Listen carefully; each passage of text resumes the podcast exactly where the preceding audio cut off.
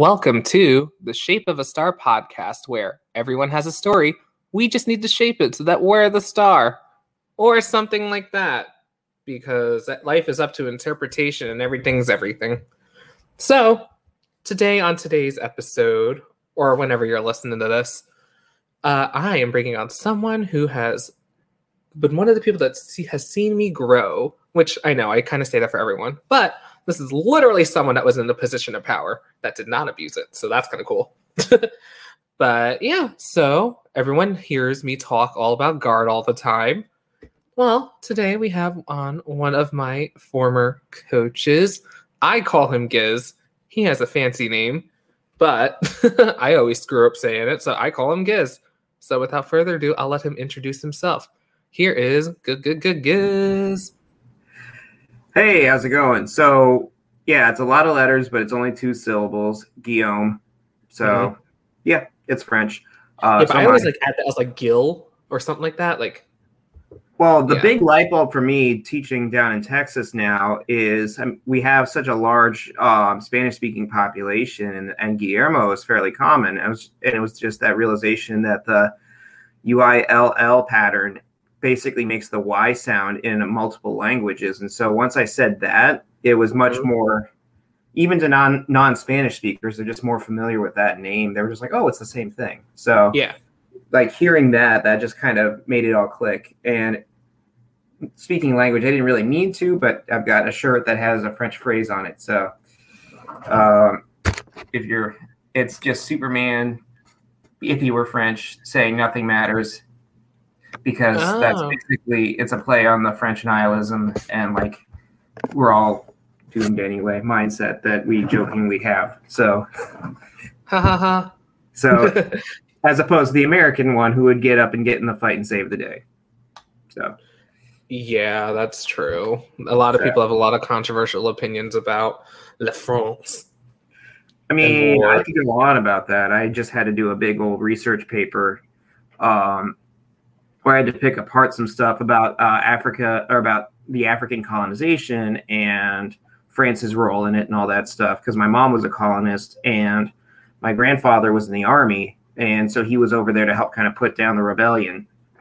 So some interesting baggage to try to like uh, reconcile like family histories and narratives and all that stuff with like some stuff that in retrospect is probably pretty troubling or problematic and then looking at the fact that you, you that he was also in the French Resistance during World War II. So it's like, so on one hand, he was doing this big, good, and noble thing, but then on the other side, like I have to re- recognize that he was part of a power structure and society that basically upheld some things that I don't fully agree with and like that have not really aged that well. So recognizing that and like learning how to think look back on that has been very interesting.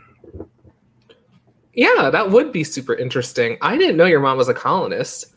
Well, I mean, she was 10, so it's not like she chose to go over there. It was more like, hey, your dad is in the army, and so, and he's good at fighting, so we're going to send him over to where the fighting's happening. So, no, yeah, that makes sense. And I don't necessarily blame colonists for going there. I blame the governments for colonizing because people are going to pursue opportunity. I don't blame people for pursuing opportunity. Right. And, yeah, and, but it's also there and so pursuing opportunity is one thing, but when you when you create this wild um, mindset that it's just like like you you introduce superiority in there as well, like where you're putting your own interests above everyone else's. That's where it gets really messy. And thankfully, I think for the most part, we've begun to outgrow that. I we certainly have not completely outgrown it. And it's still like there's still like a wide disparity um, between the uh, the different global economies and all that stuff. But and, and, there's still some people that really abuse and take advantage of stuff. It's just who's doing the abusing is starting to shift a little. But you didn't bring me on here to talk about geopolitics and history and all that stuff. As far as like, I mean, like there is a history moment coming up, but like not necessarily all that. We're here to talk about your life and why you're a star, and just how our lives intersect, and just I don't know. Your opinions matter. Tangents are encouraged. Language is all allowed to be used, aka if you want to curse. I didn't tell you that beforehand, but I tell everyone that. It's up to you, but I know you work I, in education too, so. yeah, I've I've learned to only curse when I get into the band director's office after the door closes. That's the key, isn't it? When the door closed. oh, I almost had a thing like I almost said something the other day. It wasn't bad. It was just something funny, and I was like, "Whoops!" Close the door. Mm-hmm. But yeah. So speaking of band and guard and the life of how we intersect, how did you get in the guard? I have no idea about any of that. So many moons ago, I was a little trumpet player who didn't know how to do anything. Um, and they were hurting for euphonium players. And my dad was a brass guy as well, uh, played baritone and trombone. And so I'd always played around with the, the baritone a little bit and I could kind of do some stuff with it. And if you don't know band and music and all that stuff, baritones and euphoniums are pretty or not they're not the same by at all, but like they're they're they're close enough that if you can play one, you can play the other. It's just there's a yeah. slight difference in like the tone quality and like how you use, utilize them in orchestration and stuff like that. But and how heavy they are. Yeah, yeah, and so but they basically uh, fulfill the tenor voice in any music. So I, I raised my hand and was a euphonium for about a semester before the band director said, "Well, now we need some tubas." So I'm going to go be the smallest kid in the tuba section because I was maybe 120 pounds tops at the time. Um, and when that all happened, uh, there was a guy that moved into town who had done drum corps and color guard, um, drum, drum corps as a tuba player, or well, contra. Uh, we can get into the semantics of that later, but uh, yeah. So he he had marched contra uh, at some little uh, group that didn't make or that didn't go very far, but it was local. So it was it was just a good he had that experience of getting his butt handed to him every day, uh, and he fell in love with that experience. Um, and then he did color guard at his high school. So what had happened was this guy kind of took me under his wing because I didn't know anything, and kind of helped me figure out how to be a functioning tuba player. And then when the uh, when when the when the spring semester was rolling around and it was time for indoor, he was like, "Hey, I'm going to do indoor here. You want to join me?" I was like, sure, I'm already following you around everywhere anyway. Aww. So, um, and then the same, and then going into our senior year, or, after, or so, and the, he's also the reason that I wound up doing drum corps because he and I wound up going up to an audition camp for Crossmen together um, after, during our senior year at high school. And while I did not continue on and do Crossmen that year, he did. Um, and then I wound up joining him the next year in the horn line before switching over to color guard and go and so on. And he turned out to be quite extraordinary as well. He wound up winning the individual and ensemble competitions on tuba for two years in a row and marching Blue Devils for three years, which if you know anything about uh, the activity, that's pretty remarkable. So he he does not suck. So uh, So TJ, if you're out there, thank you for basically putting me on a different trajectory. So, um, but yeah, that's basically how that all happened. And then he he didn't continue doing the color guard thing uh, senior year, but I did. Um, and our junior year was terrible. Like we didn't have an instructor. We had like a mom write the show, uh, and she'd never spun before, so it was interesting. Um, but there was something kind of there was something kind of gratifying about the experience and the people that I was around, and it was it was one of those things like the band side of things was where I started to kind of find my people, and then the guard was re- where it really clicked, and I'd found my group, you know. So getting that in there was pretty cool, and then uh, my senior year we started at we had some instructors and a designer so we began to have a little bit of success, and so it was like I'd started to get a bit of a pay, payoff for the for the time I'd been putting into it.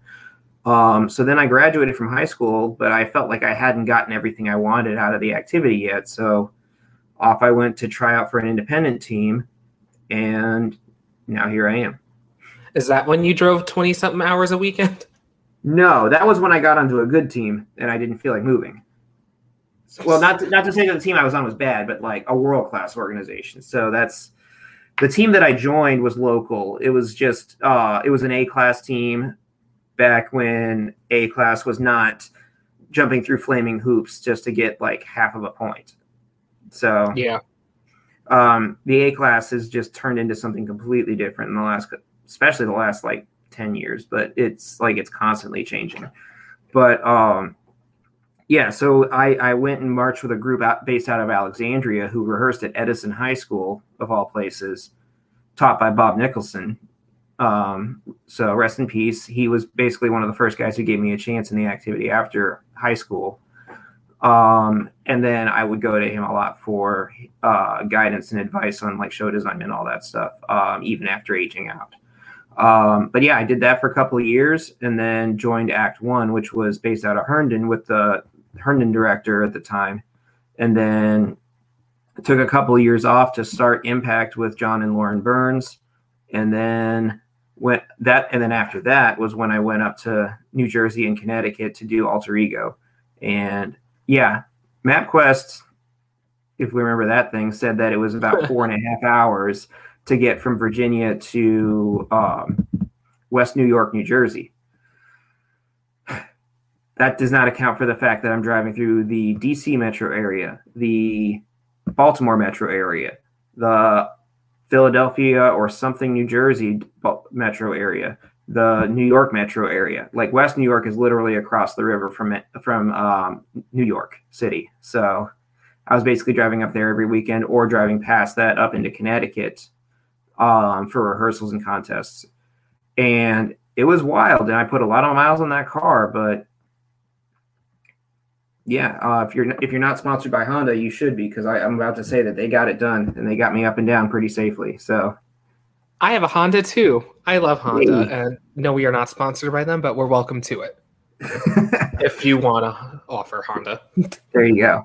Um, but yeah, so that my little Honda Civic took me up and down the East Coast for a couple years, and it was it was quite an experience because I was juggling that with working full time in an office and uh, taking classes at a community college and coaching. So I basically didn't do anything else. But um, it was it was a good experience, and it was definitely a, a, challenge. And that was the and that was also kind of my doing that and then doing drum corps. Um, my initial goal was to go and try to do to march like with a medalist program like Pride of Cincinnati or something. But my second year at Alter Ego was such a good experience that I felt like I that that was that I'd gotten what I wanted out of performing. Like the medal would have been great, but it would have been kind of just to say I, not just to say I had the medal, because obviously there's a certain level of training and experience that goes with it, but the the fulfillment that I was looking for, I got out of uh, this this organization. So that was it was around that point when I made that that conclusion to make the transition over to being a full time instructor. So then I went and got the offer for George Mason which is where we met. Woo! And we met, and from there it's history mm-hmm. that they've heard somewhat of. Either yeah. So, where along the way did you get so good at rifle? Um, so before I even knew that I would be picking up a flag or a rifle or any of that stuff, like I, I on a very surface level, I could recognize that there were certain things that I thought were cool and one of them was seeing rifles go in the air and people catch them like it, just on some like little like back lizard brain type thing it was satisfying you know yeah. um so go so i saw that and i was like well that's the thing i want to learn how to do and i wanted to go in and start learning it and i got a rifle and i started like playing around with it in um in high school but there wasn't really anyone that was teaching it um we already talked about my first year, how that went. My second year, we had we did we did an all flag show, and our instructor was wonderful, and she's a good judge. She's actually a judge in the activity now, um, and she's great. But she had limited time and resources to teach us, so she was not going to be able to really put the time in to make us successful at rifle as well as flag. Um, and she herself is a career flag, which is which I've learned is not a dirty word, but that just at the time I I didn't really recognize that that was a thing. Um, but yeah, then I went off and did innovation, and that's where they were like, okay, all of you are spinning a rifle, whether you like it or not. And I learned that I had a long way to go. So it was a whole lot of dropping, getting yelled at, start over, and just do it over and over and over and over and over and over until I started learning how to thoughtfully practice, which was difficult. But yeah, then I just kind of lucked out and wound up finding my way being like rifle number 10 out of 10 rifles in a lot of places when they were looking for that spot, you know? So kind of being in over my head, but squeaking in just enough and then figuring it out. and then, um, but then there's also that feedback loop you get when you start getting good at something it, that you start doing it more. And I, and like once the light bulb clicked that it became fun to learn how to do this stuff, then I would start teaching myself more things. I would start breaking down videos. I would watch like uh, the low camera on like World Championships DVDs and like try to teach myself tricks from one or another organization. So that's kind of where that happened. Was I just spent a whole lot of time in the backyard figuring it out, um, and then I got lucky enough to get t- uh, taught by some really good people along the way. So it was kind of it was kind of a mix of the two. No, that's super cool to hear. Um, because you taught me rifle for the first time because my high school it was not a thing. They thought it was weapon promotion, kind of that whole thinking. So mm-hmm. I never got to it until I got to Mason, where right. I don't know if I ever told you how bad I felt. So the whole thing with whatever that Miley Cyrus song was, not the Miley Cyrus song, but it was the song Miley Cyrus was in the music video for. Yeah. That whole warm up exercise, like the whole you you did the exercise everyone basically did like 230 drop spins yeah, like yeah. on rifle in a row, and like we we were tasked to do it without dropping. Mm-hmm. Otherwise, we'd restart. Well, all season we were getting better, but we never made it, and I felt bad because I thought it was me. Because when you're in it, I'm not looking around; I'm too busy focusing on myself. Right. Yeah. And I did practice because you and you and the other coach would always constantly say like hey keep going make practicing. I would make sure that you knew i practiced because i take videos of myself practicing be like you were not blaming me for this. Mm-hmm. but i'm not saying i'm going to get there. Right. Yeah and, and i was not like youth i, I was kind of young and still not naive about it but i didn't necessarily have the best tools to impart knowledge about things like endurance at the time. You know what I mean? Like I just for like I knew that for me, it was just I knew I was awful, and so I just kept doing it until I got less awful, and then did it a little more, and then eventually it kind of transitioned over into being kind of good at it. Um, mm-hmm. But I did not. Uh, I did not know about like a lot of the things that I do now about how to basically fix or like not fix someone's mind, but like to think about how they how they approach stuff, um, to think about how or to kind of get in someone's brain a, a, little bit and figure out how to make them want to achieve a little more. Like not that you didn't want to achieve, but there's a little there's a little psychological and emotional reserve that a lot of us don't really know we have until we're really pushed. And to learn how to tap into or to teach people how to tap into that without being antagonistic is really difficult um, because it's really like, and I guess that's part of the East Coast thing that uh, that because we were going to talk about that a little bit later is uh, talking about the cultures the activity. Like East Coast Color Guard has a history uh, and a tradition of kind of like being in your face, like beat you into submission, spin your hands off, and just wreck you. And it, it, it kind of turns into a bit of a work harder, not smarter thing. Yeah. And I ate that stuff up. Um, that's not necessarily the right answer for people, though. And learning that other people learn differently was really important. And learning how, and then coming down to Texas, um, I couldn't play that game anymore because we have rules like we have a certain amount of hours we're allowed to rehearse per week, and that's a state law. So I had to I had to learn how to be more efficient with my time and to be more effective in getting the information in a shorter span of time to the students. So um, so learning how to impart or to do all that was really eye opening. And I think that if I had a chance, I mean, obviously we all grow, but if I had a chance to go back and do Mason again with what I know now, uh, I feel like I'd probably, or not I, I know that we would probably have. Um, a very different program in a lot of ways, um, and hopefully all for the better. So I I think that the one thing that I would want to hang on to from when I was there was just like that kind of like youthful optimism that we're all going to take over the world. You know what I mean? Yeah, I remember that. Not that I'm old and jaded and bitter now, but like there there is something to be said for when you don't know what you don't know how to do and you don't know what you're incapable of. Um, you're gonna you're gonna reach for things that your older self, your wiser self might shoot down before you even try.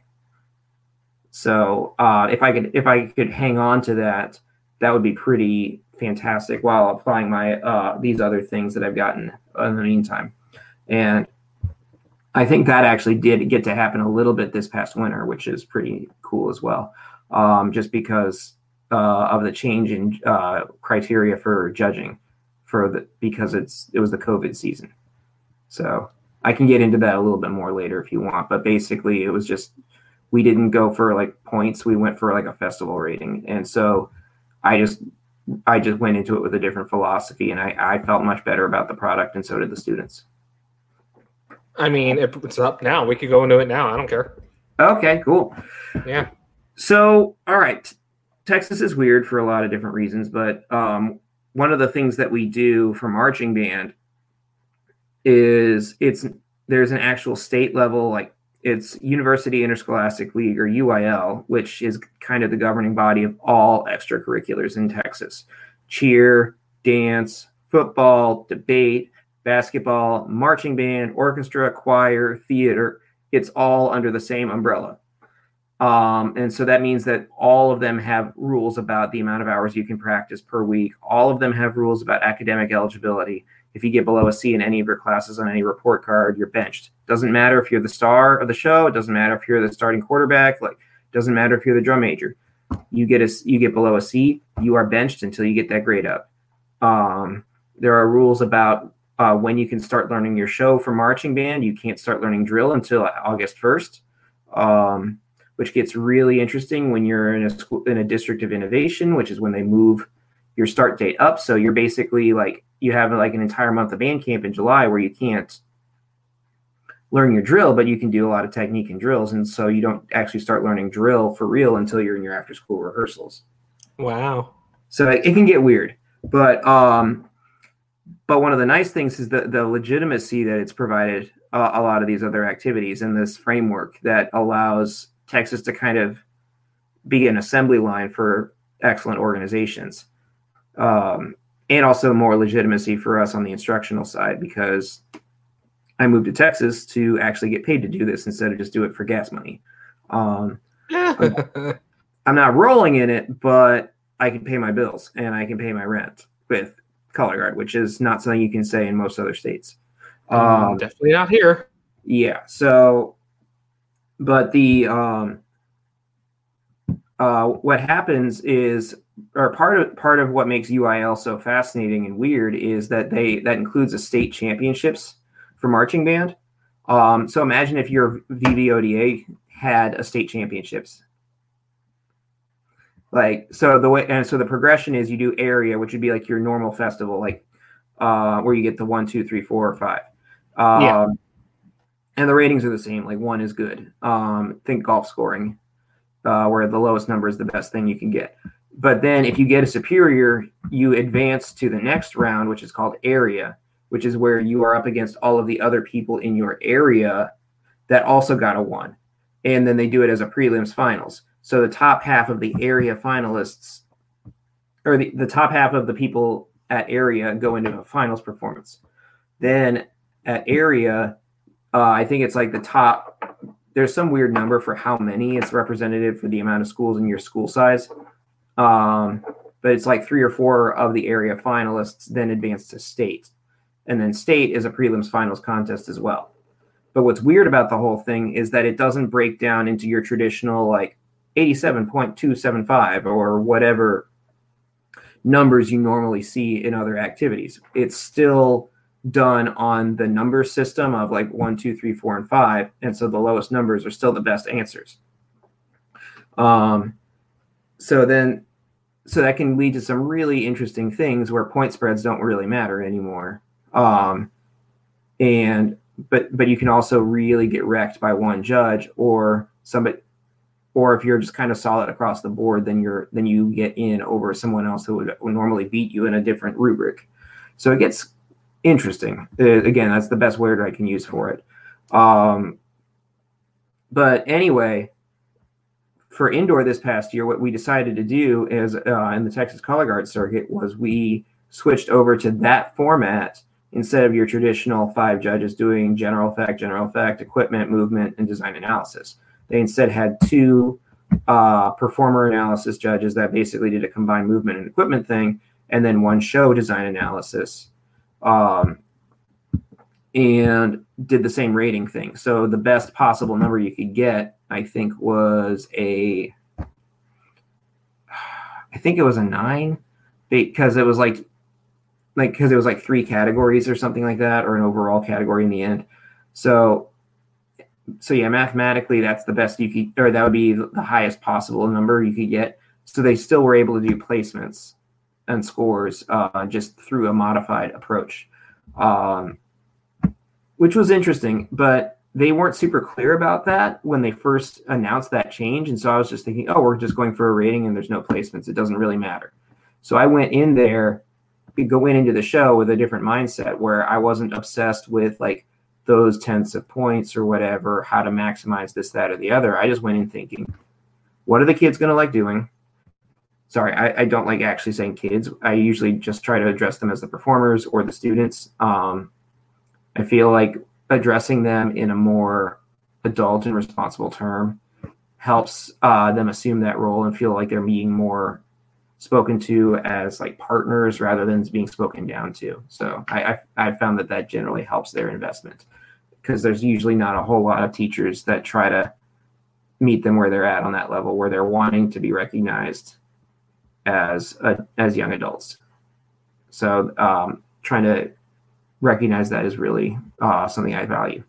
Um, anyway, point is I was trying to figure out stuff that I could do with the students that was actually enjoyable to them first and foremost and second what did i think they would need to know for going into the fall and so i just basically came up with a checklist of like tosses dance skills manipulation skills uh, varieties of ideas and phrases and stuff like that that i thought would be worthwhile for the students to know how to do and then from there made sure that i hit all of those over the course of a show um, I had the students involved in the picking of the music for the first time. Um, they didn't really know that they were p- picking the music though. What happened was I basically just gave them like a YouTube playlist of like 12 songs that was like a mix of like some contemporary music, some like classical music, some like weird color guard only music. Uh, you know the type of stuff where it's just like nobody in their right mind would choose to listen to it, but somebody makes a color guard show out of it. Yeah. Uh, so but the uh, but yeah, so we, we I, I found a song or we found a song that was the right fit for the for the students and then I got the student leadership involved on the design side of things um, to try to keep them invested because I was worried about them kind of checking out because and treating the season like it didn't matter. So getting them involved in like learning how to choreograph and learning how to stage and learning about color palettes and prop design and all that stuff uh, helped their investment, and I was able to like try to talk and explain things through with them a little more, um, which fed into one of my other big educational goals for the students, which is to um, give them the tools they need if they want to apply to be a technician somewhere while they're in college and work with a with a smaller program. So that way they've got a little bit of money coming in, doing something more enjoyable than flipping burgers um, while they're going and attending classes. So that's where that came from. But the end result of all of that was that I actually I actually wound up writing a show that I liked a lot more than a lot of the other stuff that I'd done recently. And our feedback from the judges was way stronger in a lot of ways. Um, like we're lucky in Texas that we have access to some really extraordinary adjudicators, and some of these people have some serious design chops. And for them to be saying the things they were saying was really gratifying, not just for me, but also for the students who had a who had a, a part in the design and obviously were the ones tasked with performing it. I love that you just said that whole speech because I was taking notes the whole time. But ever since I've known you, you've been so technical and like point based and like so I would for lack of a better word, because I really can't think of a better word, like neurotic about it. Mm-hmm. Meanwhile, you had me like over here, like, I'm here having a good time, everyone, like, whatever, which I think pissed you off some days, but it was like, whatever, I'm here having a good time, leave me alone. You go home and be annoyed about it. I'm going to go to my dorm and eat a chicken nugget. yeah, I mean, you can still kind of have that like killer instinct, just don't be a jerk about it, you know? Um, was I a jerk about it? No, no. I mean, like I, I think I was. I, I'm talking about myself as an instructor. You know, like learning how to impart. Like I said, like one of the big things that I've learned is how to more efficiently impart knowledge on students and learn how to make them want to achieve more than they than they thought they were capable of. Um, you don't always need to be assigning laps. You don't always need to be assigning push-ups. You don't always need to make them like do it a bazillion times.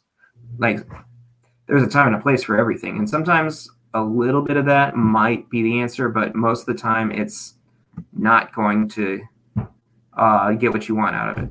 Amusingly enough, it's actually kind of coming up in my economics class. Um, I decided to tack on two classes right now. Um, one of them is economics. And we're talking about this concept of like diminishing returns. And like the more you do something, like the the amount you progress per repetition or the amount you gain financially per repetition of something like decreases the more you do it so you have, and so you have to figure out how to maximize your gain on that so learning like when to when to when to cut it off is really important and my second part of my notes was Giz is being really hard on himself. and it was not as bad of an experience as you were making it seem. Because when you were speaking about Mason earlier, you were sounding doom and gloomish. I was like, I had a great time. Well, okay, so it it's not. So there was a lot of great stuff that happened. Uh, there were some things that were really frustrating. Um, and you but it wasn't me. Any, um, That's a great time. So, but it, it but it was it was one of those things like like where I felt like I had all these big thoughts and all these big ideas and all these big hopes and dreams, but I like I did not necessarily have the vocabulary to make those things happen to the level that I wanted them to. But I think that's just like the the nature of any creative type is like we're constantly learning and we're constantly growing. And you can look back on, on your past work and just say, if I were to do that again now, I would do it this way instead of that way.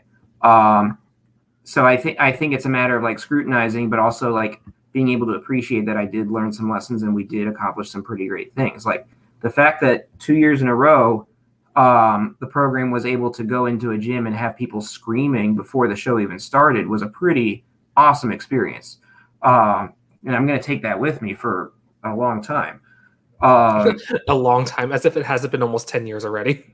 Well, I'm gonna I'm gonna hang on to that for at least ten more years, and hopefully get some more programs that get that kind of reaction. But, um, yeah, so like learning how to do that and balance the the fun factor with all of the other stuff is really important. Like we knew when we did the Tron show, like we knew that there were some serious organizations in our in, in our vicinity, and so we knew we weren't going to place Be the best we, we knew we weren't going to like get a medal or anything like that, but we knew that we had a specific mission there, which was to say to everyone, hey, wake up. Mason is here. It's fun. It's cool. It's different.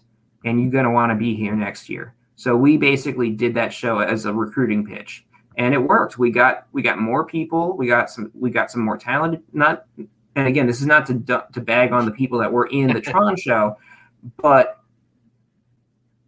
when you have a larger group of people coming in, like that, that means that like the, the baseline or the, baseline talent level is probably going to rise as well. And so we were able to do things in the second year that we couldn't even think of in the first year. Um, and we were able, and so the second year we did the same kind of thing where we wanted to, we wanted to be more competitive, but we wanted to also balance that with the appeal to newcomers.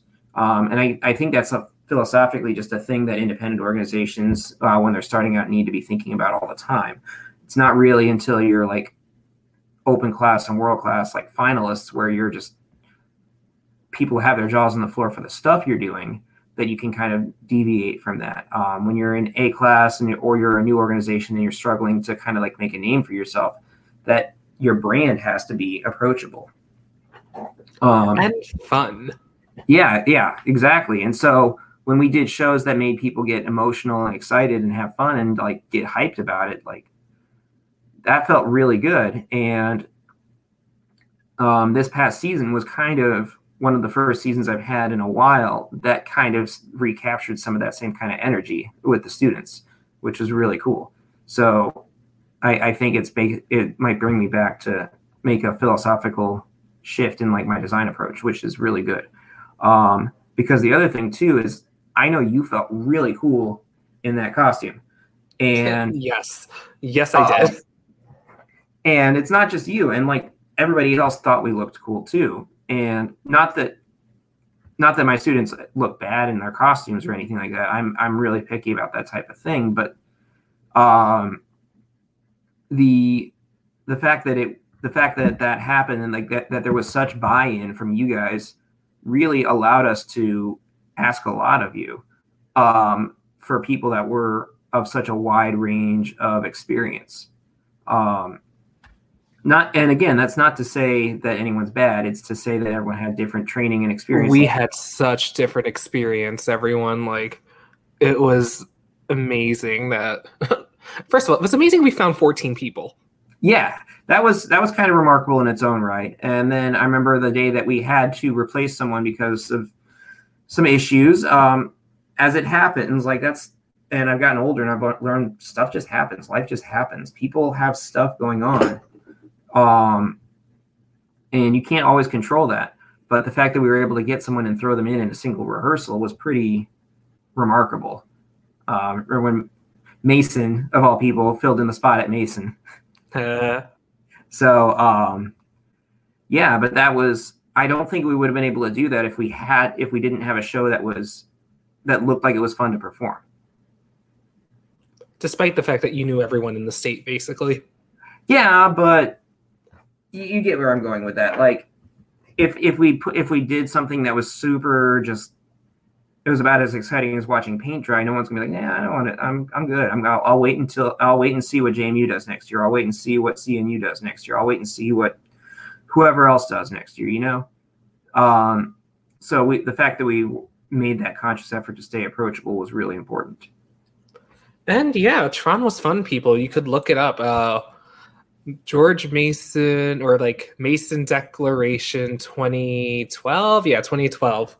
Yeah. And you'll see the Tron thing. We had the grid as our floor, a big ass floor, but there was a floor. And honestly, that helped with the drill. It was so much easier to pick up. And I think that's why Mason was able to come in in one rehearsal and do it because mm-hmm. the floor helped so much. Oh, yeah. That was such a, uh, yeah, that was a we, did we did a lot of things there that were uh, the function follow, or the form followed the function, if that makes sense. But and so we we knew that we had students that were kind of new to the whole thing, and so we had a chance to, or so we had to do it in a way that would present it um, like get their feet wet because we had a whole lot of outdoor only people, and so we needed we needed some of those geographic markers, uh, but we also didn't want it to be so uh, what do you call it? Um, Blatant. I don't. I'm not sure what the right word is, but yeah, something. But it was also we were new to the whole p- floor painting thing. Like we've painted other people's floors a little bit, but we hadn't really like figured out the whole designing and measuring and doing geometric patterns and stuff. And amusingly enough, if you look up the video, you'll see that one of the boxes in one in one of the corners is off by a foot, and it drove me nuts the whole year. It drove you nuts. yeah. But like no one ever, nobody ever commented on it because it was, it was always, it was like far, it was in a corner where it was like the judge would have to be staring right at it, and there was so much already happening with that show that it did that it didn't take away from it, and the st- and the staging wasn't really impacted the whole time. So, it, but it was a good lesson for me in terms of uh, making sure that I'm a little more precise about that stuff, and I, and I thought I already was, but. Um, and around that time, I'm, i kind of learned a really fantastic phrase, which is measure twice, cut once. Everyone, by the way, I'm just going to link that show in the notes, the show notes, the description, whatever. So hmm. you don't have to Google for it. Just look in the description. You could watch me do whatever on on a grid because yeah, it was super fun. it was a good time. Yeah, and although I was one of the people that never did winter before, so I don't know, it still made me happy. I was one of the best dancers, and I will claim that till I die. Yeah, I, no, you were you were super expressive, and that and like it's always hard to do that stuff when you don't have people that are willing to throw themselves into it. Um, I really love when I have performers that throw themselves at the material, even if they're not technically the most sound, because teaching energy is way harder than teaching technique. guilty. So guilty forever. To yeah, this day, so I, I was still to this day my rifle technique. Eh, I've tried. You know, I try to do Big Bang. That's what the song is called with Miley Cyrus. Oh yeah, that thing. Yeah, and yeah. it was. And for people that don't know, like, so 200 something spins isn't really that much in color guard land. But if you're relatively new to the equipment, it's an eternity. And we did layer it with a lot of lower body. And this was at a time where that wasn't quite the standard, the activity yet outside of the top classes. Um, now it's pretty much expected. But at the time, uh, layering lower body into our exercises was just kind of, uh, it was a little bold. And so it was, it was a foreign concept for everybody. And then for me as an instructor, um, I basically figured it out through brute force on my own. But like being able to communicate how to layer the body and the equipment was something that, like, you guys were my guinea pigs to figure out how to teach it. So I, I went and took all those things and, and took that with me when I moved to Texas. Um, so that that helped prepare me for being able to hang down there for a little while. Well, I'm glad you learned, and yeah. I will never forget. One of my favorite guard memories happened during that. So with the lower body movement, we did the uh, demi demi grand plie in first, second, third, fourth, fifth, and sixth. No, not six. We went through all five positions of the feet, and right. then it was like box slides, but. Mm-hmm we would do it a lot of the time on the floor, although we would try and like avoid the floor if we could. Because let me tell you, that floor was slippery, and I forgot who it was. It might have been me. I don't even remember. I just remember someone ate ass because the floor slid with them, and they just yeah. fell over. It happens. So it was one of the best guard like fails that I gladly remember this day. They were fine, by the way. But yeah, oh yeah. I mean, we did have an injury that season, or the, but it didn't really. But it was like the last week of the season, and it was completely unrelated to that. So, yeah. So details, details, onward and upward. Speaking of onward, actually, so when you did get to Texas, you basically took like a 180 on your career ish, and you started working towards your history degree and all that entails. Care to tell us about that journey and how that came about?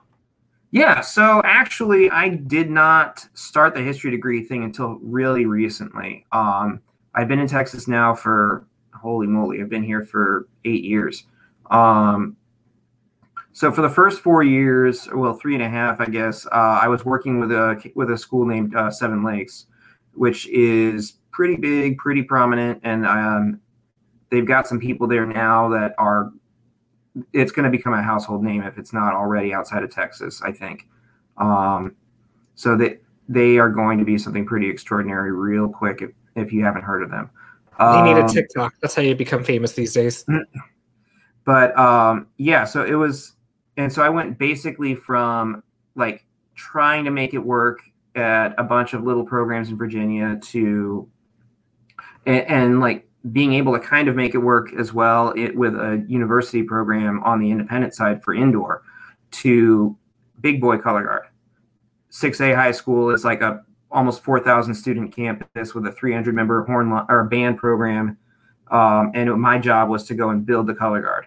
Um, and we did but it was really hard and i learned a lot um, and then from there i went to or I, went fr- from that campus to another one. There, there are a couple of schools that I went to after Seven Lakes, but um, the the two that I'm I feel like I'm probably the most strongly affiliated with after that are Churchill Fulshear High School, uh, which was a brand new campus. So I can tell you a little bit about lear- learning how to build or open a new campus, and then Kempner High School, which is where I'm still employed now. Um, so we so basically, uh, through all of that, I was just teaching a whole lot of color guard, running a lot of teams. Um, like I built Seven Lakes up to have something like almost 80 to 90 students. I don't remember off the top of my head between the junior high and the high school program. Uh, it was massive. Um, and then Fulshear it was basically just down the street from them, and so it was kind of the same clientele. So it was a small campus at first, but we really blew up in numbers uh, by year three, and it was taking a lot out of me. But we were quite successful. We managed to talking about the UIL thing. We managed to make it to state finals in UIL, um, which was pretty wild to do for a school that had only been open for three years. Um, for the guards or the indoor side of things, the, the junior high team medaled at, championships one year. The high school then uh, got bumped t- uh, two years in a row and made state finals in the class they got bumped to the, the my third year with the organization. So got a lot done with those guys. Um, but bouncing that between that and Kempner was a lot. Uh, Kempner is also a bigger program. Um, the dynamic is more or the dynamic between me and the rest of the staff was more in line with what how I want to do stuff. Um, so it was pretty. So like I'm really happy with the people I'm working with at both organizations, but it got to a point where I was doing three periods of color guard at Fulshear and a period at of color guard at Kempner just because the numbers weren't quite big enough to do to justify a second class period there. Um, and then bouncing back and forth with like the four schools for one team, after school teams for, practices for another sometimes and then back and forth and there was like an hour drive between the two campuses so oh. yeah and then i live like an hour away from Fulshear, but on, about 20 something minutes away from Kempner. So it, it, was really just taking a huge toll on me to do all that mess. Um, and then my fiance was basically never seeing me um, or anything. So it was a lot. Um, eventually, it got to a point and the, um, where I just got burnt out, and I, I started to be kind of get into like a fairly not negative place, but just like I wasn't giving my best anymore. Uh, I don't think um, like competitively we were placing well, we were scoring well, but like for me as a person, like I don't think I was really in a happy, healthy place. And so I, I, I left one of the programs and made a decision to go back to school at that point. Um, so I've only been in school for two years now. Um, but I had an associate's degree in music from uh, Northern Virginia Community College because I was planning on transferring into Mason to finish a bachelor's in music education. Because um, again, tuba player, I kind of figured it out one day. But um, then I get, kept on getting color guard gigs and kept on getting sidetracked. So yeah, the but then the history thing started happening um, as a way to keep myself going without feeling overwhelmed with like a massive workload because you think getting a degree is more work than coaching color guard but when you're doing three i gotta do math. Give me a second. Um, when you're driving that much alone. Well yeah the driving alone but i'm just trying to figure out how many hours i put into rehearsal at at Fulshear it was just so eight a week plus another 15 a week for all the classes. So that's 23 already, plus um, the practices for another, uh, for the other two ensembles there. It was like I was pushing 30 hours at that campus uh, when you include competitions and stuff and games. Uh, and that's my second job, um, including all the other work that I'm doing uh, at Kempner, which is also around that time. So Imagine splitting a 60 hour work week between two places an hour apart from each other. While in school. Yeah. So, well, th- that's that's why the school seemed a lot easier, and and like, mm-hmm. um, and so yeah, with Kempner, I was able to focus my energy on making one program good, which uh, was starting to yield results, and then COVID happened, so we kind of got stopped a little bit uh, it, while I was in the process of rebooting my approach to teaching um, and then had to do it all online for a little while. um, but yeah, so since then, I've been taking a whole lot of classes for history education. Uh, I finished all of my history credits, but then I learned that I only needed six more credits um, three in economics and three in geography to be to go from just having a history certification to a social studies certification and that opens up the or that makes me a far more competitive job candidate. So that became a fairly obvious thing to do uh, over the summer. Just knock out a couple classes um, over five weeks and be ready to go. So that's where I'm at right now. Um, and then, assuming all goes well, I'm going to be starting my student teaching, or sorry, my observations uh, for student teaching in the fall. And I'll do two semesters of that, and then a semester of student teaching, and then I'll be good to go. oh, and in the middle of all that, I have band camp and I'm getting married at the end of the hey. summer. So, because our wedding was postponed, it was supposed to be um, last January, but COVID. So, or not January, um, February, wasn't it? No, it was January, January of 2021. That's right. Because I proposed in um, like on New Year's Day of 2020. Um, and then yeah, so we basically set the or the the wedding date for about a year ahead of that, and then three months into the engagement is when the world shut down. So yeah, that kind of. But now everyone's getting vaccinated, everything's starting to open back up again, so we can actually talk about having a wedding. Plus, it's outside, so that's that helps as well. Granted, it's gonna be outside in Texas in the summer, but I can't have everything.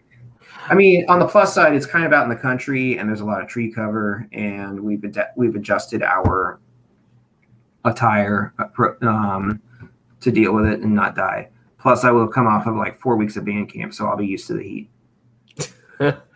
oh, oh, band and the heat. But yeah, so how did you choose history of all things to dive into before expanding to social studies? Um, I've always loved it. Um, or well, that's that's kind of a that's a little bit of a reductive statement. It's more that I I've appreciated and enjoyed it, and I've thought that it was useful and important. Um, growing up, my dad actually his first degree was history before going into um, computer science and information technology and being a programmer for all of the government agencies. Um, so I basically just kind of grew up in an environment where history was respected and valued and presented in a manner that was nuanced and challenging um, and not just the same bullet points that you hit every single day in a lot of classes. Um, and then I, I felt a and, and so I, I, always loved learning stories. I love learning about what happened and why it happened. Like i love picking apart the factors that cause something to happen in a certain way.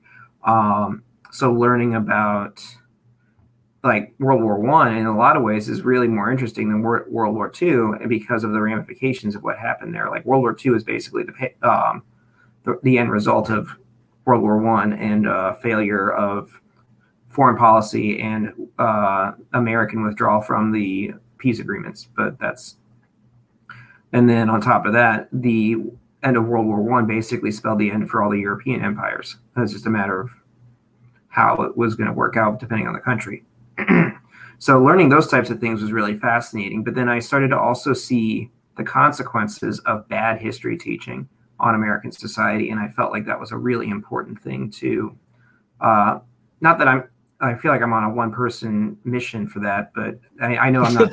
feels that way, but if I if I can if I can get through to a handful of kids or students, sorry, um, each year, then that's that's that's a couple students who might not have heard it otherwise, and that's really important um, because that just making people more conscientious and more understanding of the importance of history and learning it and and learning how to read the signs of bad stuff happening um, before it gets really bad.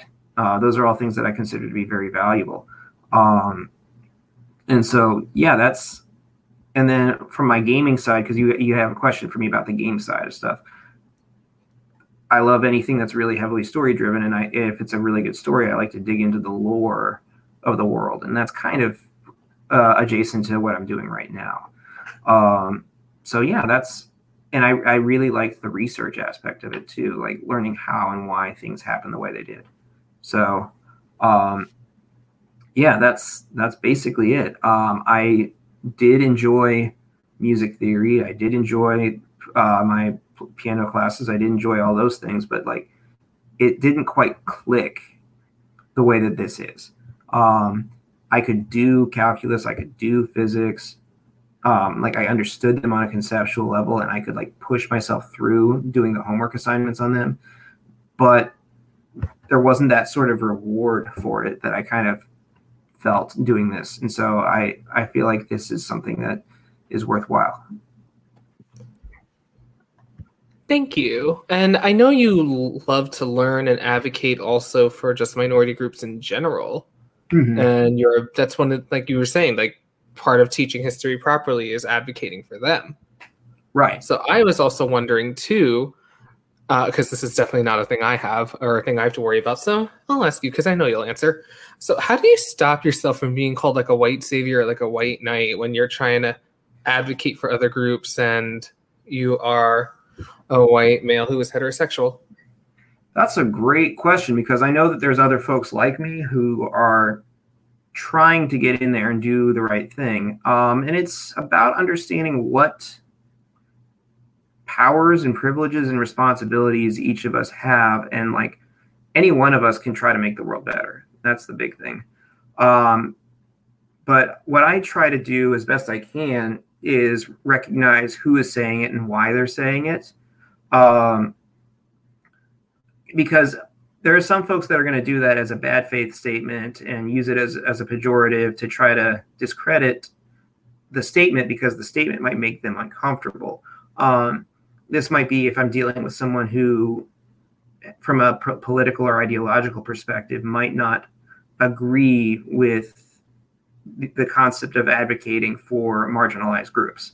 Um, and so learning that recognizing that that is their purpose or their goal is really important um, because that I, I, tailor my approach to that and i just say no the reason that these the reason that i take this stance is because of this this and this and the best thing that i can do in that case is just provide evidence like and ask them are you familiar with this event this event this event this event and point out that yeah tulsa happened uh, move in Philadelphia happened. Uh, Huey Newton happened. I think it's Huey Newton. I'm or I'm blanking on names right now, but like that these things happened. That Alan Turing went through what he did. That Harvey Milk, uh, Marsha Johnson, like major names all across the board. Um, that that these people were fighting for something big and some uh, or something big happened to them. And you may not have really learned about it, or you might have learned a very sanitized version of it because for a lot for a long period of time, for about a generation, two generations, part of our foreign policy revolved around teaching America is great um, because we felt like we were in an existential threat from the Soviet Union. So recognizing that that had a serious impact on curriculum um, is is a big factor there. So, um, trying to just enlighten these people, and also to say that I'm not here to destroy history or any of that stuff, um, but to tr- just give more of it. Um, the things that are in the books, for the most part, are not fabrications, but they're not. They're also not telling everything. So it's like, yeah, that stuff happened, but you also need to talk about this, this, and this that that also happened alongside it and these are the consequences of what's in the book and these are the things that led to what you are reading about in the book um, now if we're talking about someone who is from a marginalized group who is coming after me for that type of thing um, that's a very different kind of conversation and I, I'm lucky enough that I don't think I've really been called out in that way in a while, but largely if it's if it if that did happen, it was because I probably went in guns blazing on an issue that I wasn't fully informed or educated about, and I might have spoken on behalf of someone who was more capable of doing the speaking. And so recognize and so what I try to do on that front is recognize that my best uh, ability or purpose at that point is to get open the door not not open the door, like to to lift up or promote other people who know it better than I do, and like let the people who are who know more, who've experienced more, experience different things from me, like try to help them have their pla- uh, have a platform to say the thing to share their experiences if that makes any kind of sense. It does because one of the biggest ways we could show advocacy i feel is shut up and listen mm-hmm. half the time. Just let those who directly affect speak because we can like we all want to stand up for people make sure everything's good in the world right? Mm-hmm. but when people are eligible and able to do it themselves and they're comfortable to we don't have to. Like solidarity does not need to be a loud thing. Yeah yeah. And i think like so say for whatever reason like there was an issue i, w- I would rather like whether it's uh, gay rights or something about minority rights, but because you fall into both, um, I would probably ask you for your experience and and your expertise on a lot of things first, and or try to get you to directly speak on the topic. Um, but if you're facing some kind of thing where my my support is wanted or needed, then I'll be there. Um, and but I also recognize that I don't want to call it white privilege. I mean, but there is a kind of thing where I know that because of what I look like, a power mm-hmm. dynamic. And yeah, I, I guess I don't know. Like, like I'm gonna get like there are gonna be some people who are going to listen to me simply or more simply because of that. And so I'm so that could be just kind of like a Trojan horse thing where I'm like, hey, look at this, look at me. Just kidding. Go listen to Danny. Yeah. Because I got a lot to say. Uh- so like so at that point, like my my mission is not my mission is really to just open a door, but let somebody else go in and do the work. Um, I think so. That's that's the best thing I think I can try to do. But most importantly, is just listen. Like I'll ask you, is is that how you want it to go down? And if, if you if you say no, it, it should go this way instead of that way, then I acknowledge, update, and try to do better for the next one. And then ultimately also and that's that's the last thing is recognize that i'm going to get stuff wrong and just own up to it um, and do better. If you do if yeah. you do that then that's really the best part the best thing you can do in any situation. In the episode before this we were talking about growth comes in all ways. Mm-hmm. and no one's going to fault you for growing and admitting that you were made a mistake or something you know? Yeah yeah. And like learning about how things like exceptionalism manifest in different countries has been really illuminating um, and learning how it uh, what it impacts. Like i've learned like learning about french exceptionalism as it relates to colonialism is really fascinating and it kind of takes a different tone versus the american version and dealing with the cold war like i was mentioning before. So um but then also like i've put my foot in my mouth like trying to be supportive, but maybe not quite saying it the way that it should have been said. You know, and I sh- where I should just ask someone, "Hey, how do you want me to approach this?" Um, and also, we grow up and we get older about certain things. and We think that things are okay at one point, but then we get older and we're like, that probably wasn't the right answer.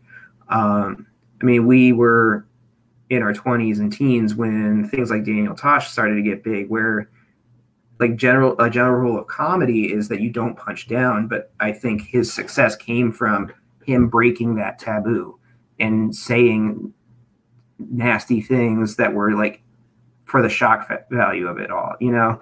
And so to an extent we kind of got influenced by seeing that that could be a thing if we knew in our hearts that we weren't actually that person. But failing to recognize that even saying those things can still be problematic and hurtful and it, it just causes people to think differently about you in the end. Um, same thing like where you and and this is also about like having the right kind of friendship or relationship with somebody is making sure that you don't think you got to pass on something because of a friendship. Uh, i don't know if that makes any sense. It does yeah. I was just like thinking through it i was like no it makes sense. Just listen, people. That's all it takes. Open mind and listen, and don't take uh, critiquing or criticism too personally. Mm-hmm, for sure, it's, it's all about growth, and people should be okay with growth. Again, I know it's a whole thing. People need to like let people grow. And that's one of the biggest things I say. Like, even on the minority side, like people, we have to let people grow. mm-hmm. because otherwise we're just holding on the heat. And I know it sucks, but it has to happen for sure. But this goes right into the next topic very well, actually. So you've also been very outspoken about advocacy within the guard world. Mm-hmm. What brings that about, and where would you like to start? Well, so I, I I feel like I might have laid the foundation for talking about how being in the band world, I started to find my people. Um, and then the color guard world is where it really clicked, and I I was like, I'm home finally. I've got people that I really like, that I enjoy being around, um, and I'm I'm getting a meaningful experience out of this. I'm enjoying the actual activity we're doing. Uh, and the rewards that we get for it through our friendships, through the audience reaction, through the finals videos, the whatevers, is all helping make all of that click. Um, so I got a lot out of it, and I w- really tried to advocate for people to participate in the activity as well because of all of that. Um, hope, uh, hoping that it would be that same kind of home for them. And I think as I got older, I started to hear more and more experiences and stories from people who did not get that same satisfaction, did not get that same experience, who in in some cases had a very unwelcoming or un, very unpleasant experience. Um, and it made me think back on the experiences I had and what parts were, and to try to be more objective about which parts were good and which parts were actually really bad for me, and to recognize that or and then look at, at how I'm teaching to make sure that I'm not doing it, falling or doing any of those things that ruined the experience for the people that I care about that that try to continue on as well. Um, and so the the advocacy kind of comes from this idea that I think people like this activity should be a home for everybody, and if that and if there's something that's holding it back from being that home, that we need to examine it and take it apart and prevent that from hurting people anymore. Um, and we need to not allow people to stay um, untouchable just because they have a resume that's like eight miles long and like a massive trophy rack or whatever. You know, there's no excusing treating people poorly at this point. Um, there's so many good people. Out, well, not that you need good people as an alternative to who you could hire for like a crappy person, but this it's especially inexcusable at this point. Like there's just so much talent out there that you don't like you don't need to be working with people that don't treat students well. Um, they're just not worth it, no matter who they are, who, what their connections are. Um, yeah. Yeah, and uh, I even think that I've seen that growth within you if it's just the time we've known each other, and we'll get into that with the next set of questions too. So right. we've discussed behind the scenes and just in our lives about drum corps and the whole corps world and the corps life and all about it.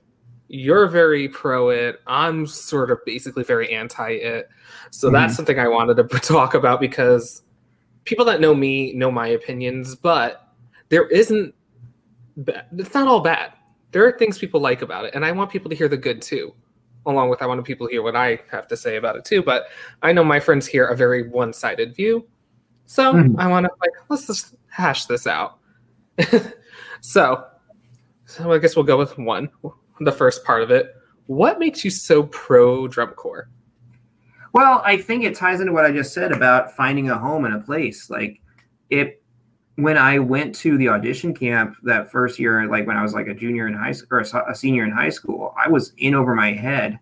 But there was a thing there that had been missing from the high school experience. And I went to a good high school, but even at a good high school, you're going to have people that are not in it with that kind of like killer instinct. That they're just doing it because it's a requirement to meet their graduation whatever's. Um, so this was the only the only people that were there at that at that audition were people who wanted to be there, who really wanted to do it hardcore, full out, and to be in a room where everybody is that driven towards something like that was an amazing experience, and and it was something that I wanted to, to go back and feel more of. Um, and then going back and doing three seasons of it, I, I would say I had two good seasons and one really bad season.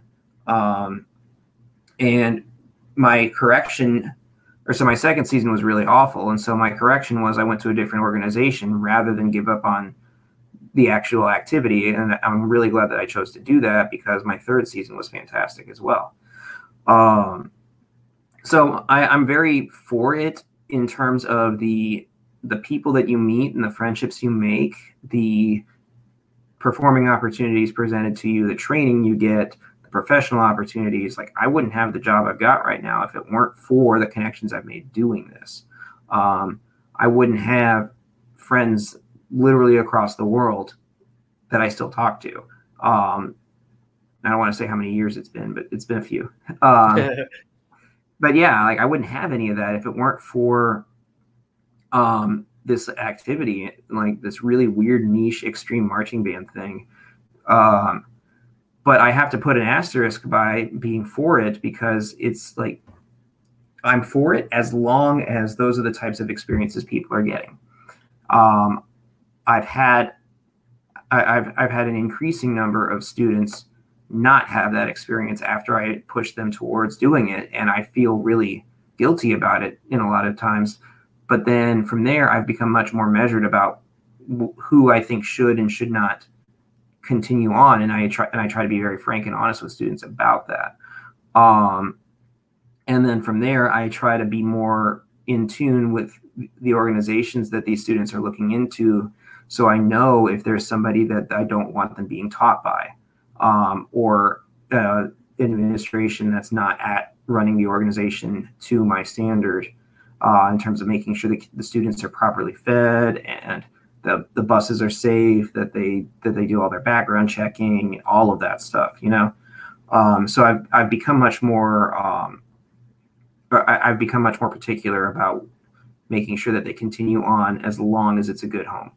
So I, I think that's the big thing there. Um, yeah, because um, if you're not if you're not super into the drum corps world, we've had kind of a reckoning hit the activity with a few big names finally being exposed for inappropriate behaviors, and then just a really nasty culture at some organizations in general, um, where it went beyond working really hard and pushing you to your limit to breaking people really and causing some serious harm.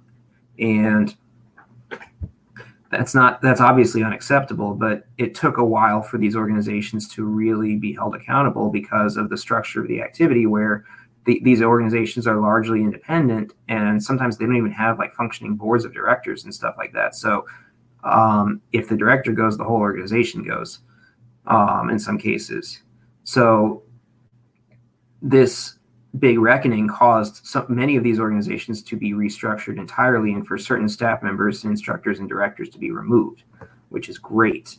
Um, and there's a lot of, there's now board members that are dedicated diversity or equity or watchdog type roles, which did not exist before. So that's fantastic. Um, I'm afraid that it might be a little early to tell as far as whether or not these positions are for real or if they are just there as a CYA for uh, lawyers and stuff, you know. So, but I'm very hopeful that they are actually good. Um, that said, I've also made the decision not to participate on the instructional side unless I really know the people that I'm working with there. Um, so I got an offer to work with Genesis, who I would not have gone to had it been a certain had a certain staff member been there. Um, he is not involved. And the person that asked me to come aboard is a personal friend and and he and I go back a long way. And I trust that he would do right by the students at all times and make sure that he would not and he would also only hire people that know what they're talking about and know how to treat students. So because I knew that he'd met that benchmark, uh, I would be okay being on the road with that program. Does that mean you're touring this summer? No, this was two. This was two summers ago. Oh, okay. I was like, wait, I didn't know you were touring. Wait, I don't even no, know what was happening no, this year. No, no. if I tried to hit the road the summer of my wedding, like Aaron would call off the wedding. I yeah, I was wondering that too. It's like you sound like a busy person with your classes and everything too. So, oh wait, it would have already been out now. I keep forgetting we're in June already. Yeah, no, school just got out because we pushed our start date um back. So that's that was also fun. um, so for the flip side, everyone. So I am pretty anti corps, although I will not deny your training's amazing when you do t- tours. So mm-hmm. I will definitely say that's also a, one of the few pros that I have with it. But for me, it was I wasn't even involved in the world, and I sensed the elitism, and I knew me as a person back when it was eligible for me because once you turn 21, you can't do it basically, mm-hmm. which is I think somewhat problematic in its own right, but. Uh, just because I'm like, you're so young, you're very impressionable then. I wish you would get like more adults that are sound mind and body there because I feel like half this culture wouldn't happen of the bad things that you were mentioning. Um, because if I can interject for a second on that topic, so there there is an all age organization that has about like 30 or so performing units, and they, they're largely competing on the East Coast. Um, they are having some of these same problems, or they were facing some of these same problems. So it, it's it's not exclusive to drum corps. It's more cultural within the marching arts as a whole, um, which is a which is a troubling or uh, thing in its own right because you you see it in the WGI percussion world. Uh, a Hall of Famer was recently removed from there. Um, the WGI color guard world has some issues as well that that are being resolved. Um, the band world obviously has its own challenges, and then the drum corps world, and it's part and so increasing the age get, uh, groups is in itself is not the only answer. Um, it might mitigate some issues, but it, might also invite some other ones because if you have like a 30 year old sitting on a bus next to a 16 year old, obviously we want we want people to just be decent people and trust and respect and not do the wrong thing. But there are opportunities present there that would not exist with people. Very fair. So it's very, um, very fair. Now, granted, obviously, like if something untoward were to happen in that type of setting, there's a crap ton of witnesses and all that stuff, but it's still just the way the whole thing relies on trust. And without that trust, it's going to get ugly real quick. So, um, and right now the trust is broken. Um, the age thing is is because the whole thing started as an offshoot of youth activities like Boy Scouts and all that stuff, and venture posts, um, Girl Scouts even, and VFW, Foreign Legion or American Legion, sorry, um, Foreign Legion's French, sorry, um, and police posts and all that stuff, where they were basically looking for something for kids to do um, that was kind of patriotic post World War II um, and there was one in every town basically. Um, as it got bigger and better, and uh, organizations like consolidated into like mega teams, so there would be like the instead of it being like one in every or in every town in Fairfax County, like all of the Fairfax County ones would come together into a mega group. But then it would be like all the Northern Virginia ones would come together into a, a super group. And so that's kind of how it all consolidated into what the structure that we've got now. Um, and that's around the same time that the touring model also came about. Um, so it, it, kind of they all kind of fed each other, and yeah, there is an elitism that needs to be resolved, but um, that's the nature of it uh, from the age perspective. So. No, and that makes total sense. And you bring up a good point about just like 30 sitting next to the bus. I wasn't thinking that old, but yeah, well, it, but you're totally right it can go in a really cute direction too. Uh, when I was at Alter Ego, there was um, a girl that I performed with. She was 16 and she was on the saber line of an independent world class color guard. But that's because she started spinning when she was like five. But her parents met in drum corps and they were still marching together in a senior corps with their daughter. So like it was like a whole family thing for them, which is super cute and wholesome and everything like the dad was in the trumpet section, mom was in the color guard, daughter was in the color guard, and so they all marched together. Um, so that so it can work out in a good way. It's just like you've got to make sure that you are really vigilant about finding the bad things and cutting them out real quick and and basically making sure there's no fertile soil for the bad stuff to happen. Yeah. And also the price, because I was like, I sense the elitism I saw how expensive it was. I saw the time commitment too, because like some corps they leave basically like mid June, so like nowish, and mm-hmm. they're gone until like the week before Labor Day. Yeah, and yeah, and my whole mentality was, why am I paying thousands of dollars to go on tour with people I'll probably hate in about a week and a half, and then just sleep on the gym floor all summer. Yeah, and it's a and, it, and it's a temperament and a personality thing. And some people that sounds really appealing, and other people it doesn't.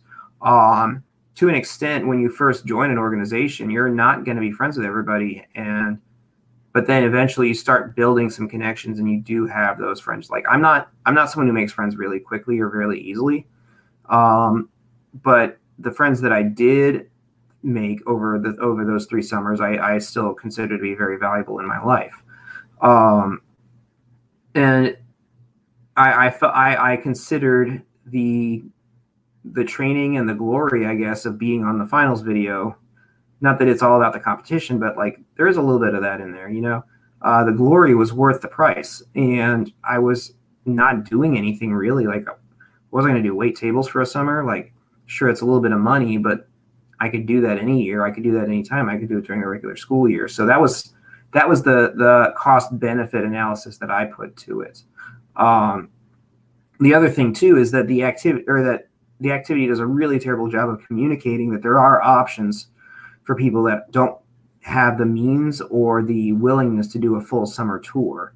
Like you like when I did it, I basically moved in like the last weekend of May, um, or a week or the second to last week of May, and I was gone all the way through the middle of August there are weekend only organizations that compete in the junior division in DCI. Uh, senior organizations are weekend only as well um, because people work their nine to five job and then go and do drum corps on the weekend. Um, but people don't know that. Like you didn't know that when you were younger, and so but had you known that and had there been an organization of that nature that was accessible to you, I think you would have seen uh, you might have had a different mindset to some of it, or you would have the barrier for entry wouldn't have been as high. Um, I would say the, the barrier, yeah. low. Yeah, like and it, the, the price has only gotten worse. And I think what one of the things I'm hoping for though is that this pandemic canceling DCI last year and giving us like a baby version of DCI this year will cause a massive amount of introspection and thinking about like what do we really need and how do we really spend that money um, because it was 1700 when I did it, and now it's like over 4000 for a summer. So part of that is things like the cost of fuel has gone up and then inflation in general. Like things are more expensive now. Like there is, but the, the rate of cost increase is higher than the rate of inflation and the, and the higher than the rate of the cost of food and gas and all that stuff. So there's something else happening there that's really troubling. And even then, they still don't. That's still not enough to cover their operating expenses for a full competitive season. They still have to do crap tons of fundraisers and rely on donations from the alumni and all that.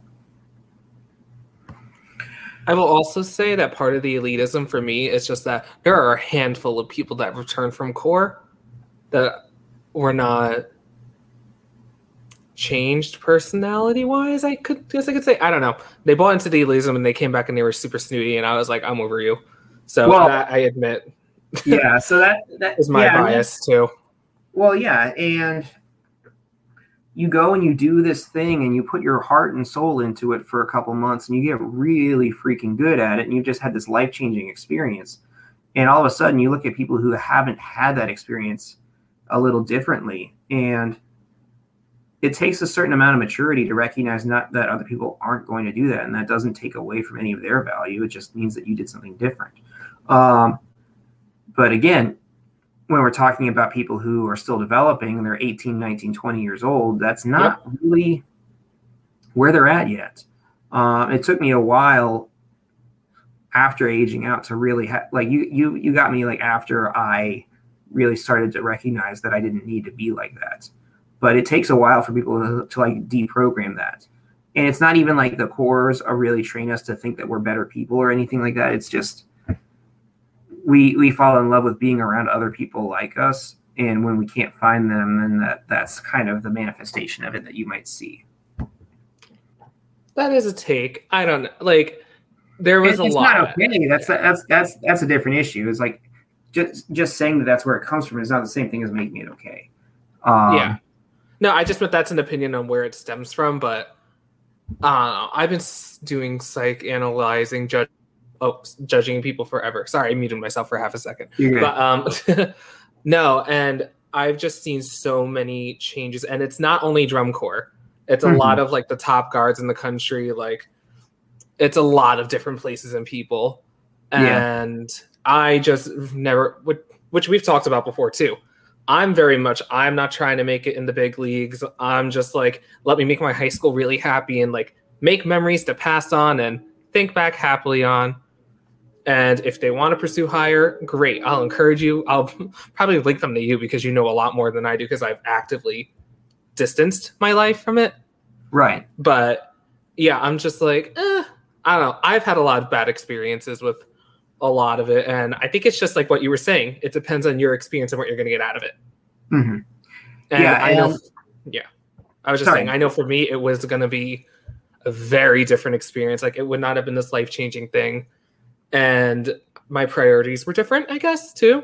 Because mm-hmm. we've already talked about too. I didn't have the killer instinct. I was here to have a good time. I would have loved to have been like core level, like trained and stuff, but not at the expense of all the other stuff that I would have also been dealing with along the way. Right. And it's just it was me knowing my mentality and then me experiencing things along life afterwards and I was like, you know, this isn't for me. Again, if you want to go, good for you, everyone that's listening out there.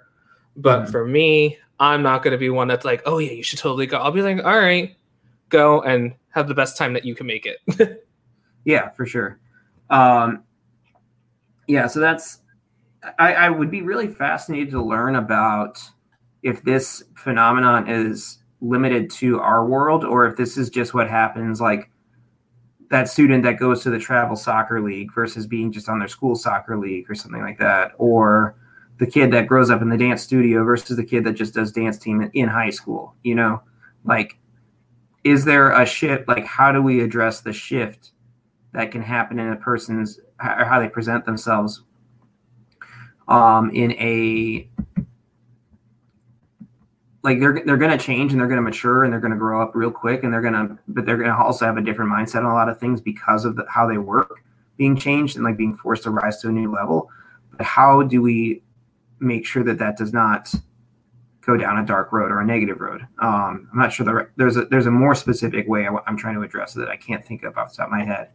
It's but, just like sports psychology in general and competition psychology and just like exactly what you're saying too it's like because it's definitely not just band. I'll say that flat out because mm-hmm. I've seen like so many other people try to achieve the best. I've seen people like try and like be the elites of their industries and whatever. And I know it does play a big role in like uh it's just prevalent in theater world. It's prevalent everywhere. Mm-hmm. But I just that's also why I didn't pursue theater because I was like, I'm not like this competitive about it. I'll go right. and do what I do which I think is a healthy mentality for me. And I try to instill that everywhere else. But yeah, you're totally right. It's not just us. And I would love to see how people tackle it. Yeah. Because um, I'm going to jump back for a hot second on because we didn't really talk about the differences in guard culture. But one of the things that I do know is uh, part of the reputation is that the East Coast is really like that super intense, aggressive, screaming, kill, kill, kill, uh-huh. spin your hands off and then the West Coast, I had the stereotype is more about the dancing and not so much the spinning, but their their ability levels in spinning has really taken off, especially in the last like couple of years. But the other thing too is that they're much more chill, and but that doesn't mean they can't throw down when it's time. Um, I know plenty of people who came from those types of organizations who, it, like they we they, we would call it the switch. It's just like they're goofing around, they're dumb, they're silly, they're whatever, they're chill, and they're hanging out. But then, they, when it's work time, they literally is they they snap on, they snap up, and they're like, okay, I'm going to work really freaking hard for four hours, make these four hours way more productive than your eight hours, and then I'm going to go back to having fun. Yep. And like learning how to have that switch is part of it for sure. And to an extent i've been able like because of the eight hour rule i've had to like kind of learn how to do that with my with my texas kids. So. Yeah i can't imagine how you only have eight hours a week if you have after school and then some saturdays. Yeah no we don't do saturdays it's just not a thing. Oh okay see i didn't know from winter season if you did saturdays or not. Well okay so the funny thing is for winter um indoor is not under the UIL umbrella. Oh. So technically, we can do uh, stuff during the indoor season. The other the other exception for indoor or for um, UIL is if school is out of session for more than four days, then you can have practices like basically whatever you want over the course of that those that span of time. So I know a lot of people who basically, because of the timing of spring break, will um, spring break is in March down here. Um, so it's right as as winter guard season is wrapping up. So that makes everything really extra special and fun and challenging. But uh, there's a, there are two good sides to it though. For a period of time like that, academic eligibility doesn't matter. So you you could have a kid who is ineligible all season long who can suddenly perform at championships if your championships is on spring break. Oh. Yeah. Uh, the other thing I've seen happen is people basically just do like a boot camp where they just like do like uh, eight hour days. Like we don't do. You're not going to find a team that practices on a Sunday in Texas. It's just it's not going to happen. Yeah. Um, well, for obvious reasons, but um, but they'll end up doing like eight hours on that first Saturday of spring break, then eight hours every day or 12 hours every day for the next five days after Sunday. And basically just completely turn the show upside down and magically become world class in A class, like with an A class program, and then go and like demolish everybody at championships. So people will play that game a little bit sometimes. Yeah, there's a lot of tricks and manipulability and available yeah, I mean, in all performing arts. I'll say all performing arts. yeah, yeah, and and so it's like there's going to be some amount of gaming the system and knowing what you can and can't do, but then it's also like if those if the rules like if it doesn't work, then change the rules. Um, True. Although I would say that the people who do that or play the game like that are also the people that are generally the most listened to within a circuit and are most capable of keeping the rule uh, a, a rules or a structure in place. Yeah, it's a power dynamic. So anyway, um, but we're also we're also of a different mindset down here with those higher paying programs. Like band directors want to get their money's worth. Yep. You're not going to throw the money that you throw at me without me producing some kind of results. Um, and that's just the way it's going to be um, because it's their job on the line too yeah exactly and because they'll, they'll have they'll have the principal being like hey your trophy rack's not really filling up what's going on and because principals kind of look at that as the trophy rack is the measure of excellence which is a big thing in its own right um yep but um, and there's there was a really wonderful part of a foreword from a recent music education textbook that addressed that issue. Um, it was by uh, what do you call it? Um, she's from she's one of the she's one of the conducting professors at Northwestern University. So like one of those types of people that like if she talks, you listen. But she basically asked like, why are we spending an entire semester on eight minutes of music?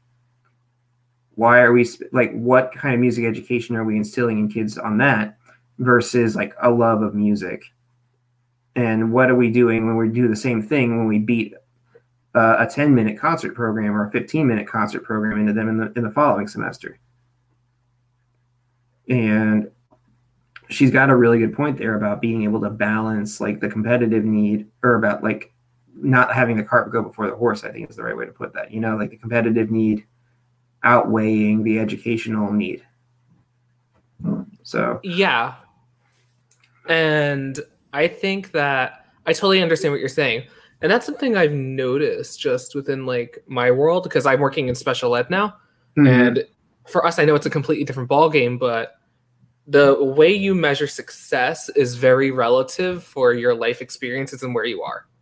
Yeah. And I wish that people would kind of just be gentler with themselves with how you measure measure success because there's success in so many different things yeah and so sure. many different ways and i think that's a part a big part of what you were saying too like your trophy case isn't filling up well maybe not but other things could be measuring success as well yeah, yeah exactly. i just wish that more people would celebrate all the types types of success in the world Right. On the plus side, though, like with what I'm doing, like my boss and I are very clear with each other. Like, I'm hiring you to do it this way and and do this. You know, um, so it's not like he's changing the expectations on me partway through. You know, and yeah. so he he's he's more of the mindset that like placement and, and all that stuff is great, but it's more about building us building a program where the students are happy and like we've got good numbers and stuff like that um like that's priority one you know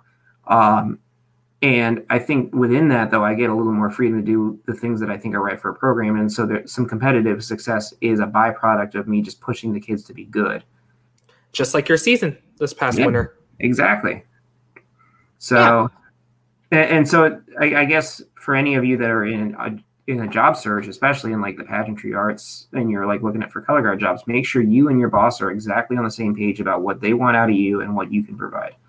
Um, and that should be established in like the first interview. Exactly. So, um, because like that was part of why I left. I'm not going to say names, but like why I've left an organization or two in the past where the the there was not that kind of clarity and there was or there was a shift in the expectations that was not being communicated to me all of a sudden things were not were happening that were my fault when I when it wasn't originally part of my responsibilities. So, and periodically I would try to like, or when I could, I would adjust my approach to accommodate that. But it came at the expense of me doing the things that I knew I was good at a lot of the time. Actually, that happened to me similarly, and people in the world just when you have this clear expectations in the beginning, it clears up a lot of confusion. And when things like that do happen, even if you do leave a program, sometimes the program will realize what actually happened later on. You know, time is what is that phrase? Time is like clarity or something like that. Like, oh, it's so 2020 for sure. That. And I got invited I think we're just to get 2020 out of our vocabulary after last year. So. Probably. But yeah, so it's like mentalities like that. And hindsight's 2020ing. Like I got invited back to that program and they were like all for they realized everything I was saying and doing and everything's been smooth sailing since. So it all starts from beginning establishing boundaries and expectations, healthy boundaries and expectations. Exactly. Life skills, which is a life skill. So take that as you will. Another thing that builds a lot of life skills, other than everything we've been talking about, is video games. So I know you're like a huge gamer. and so I almost wore my Sonic the Hedgehog shirt. Aw, should have. It would have been the same colors. Um, what's your favorite game?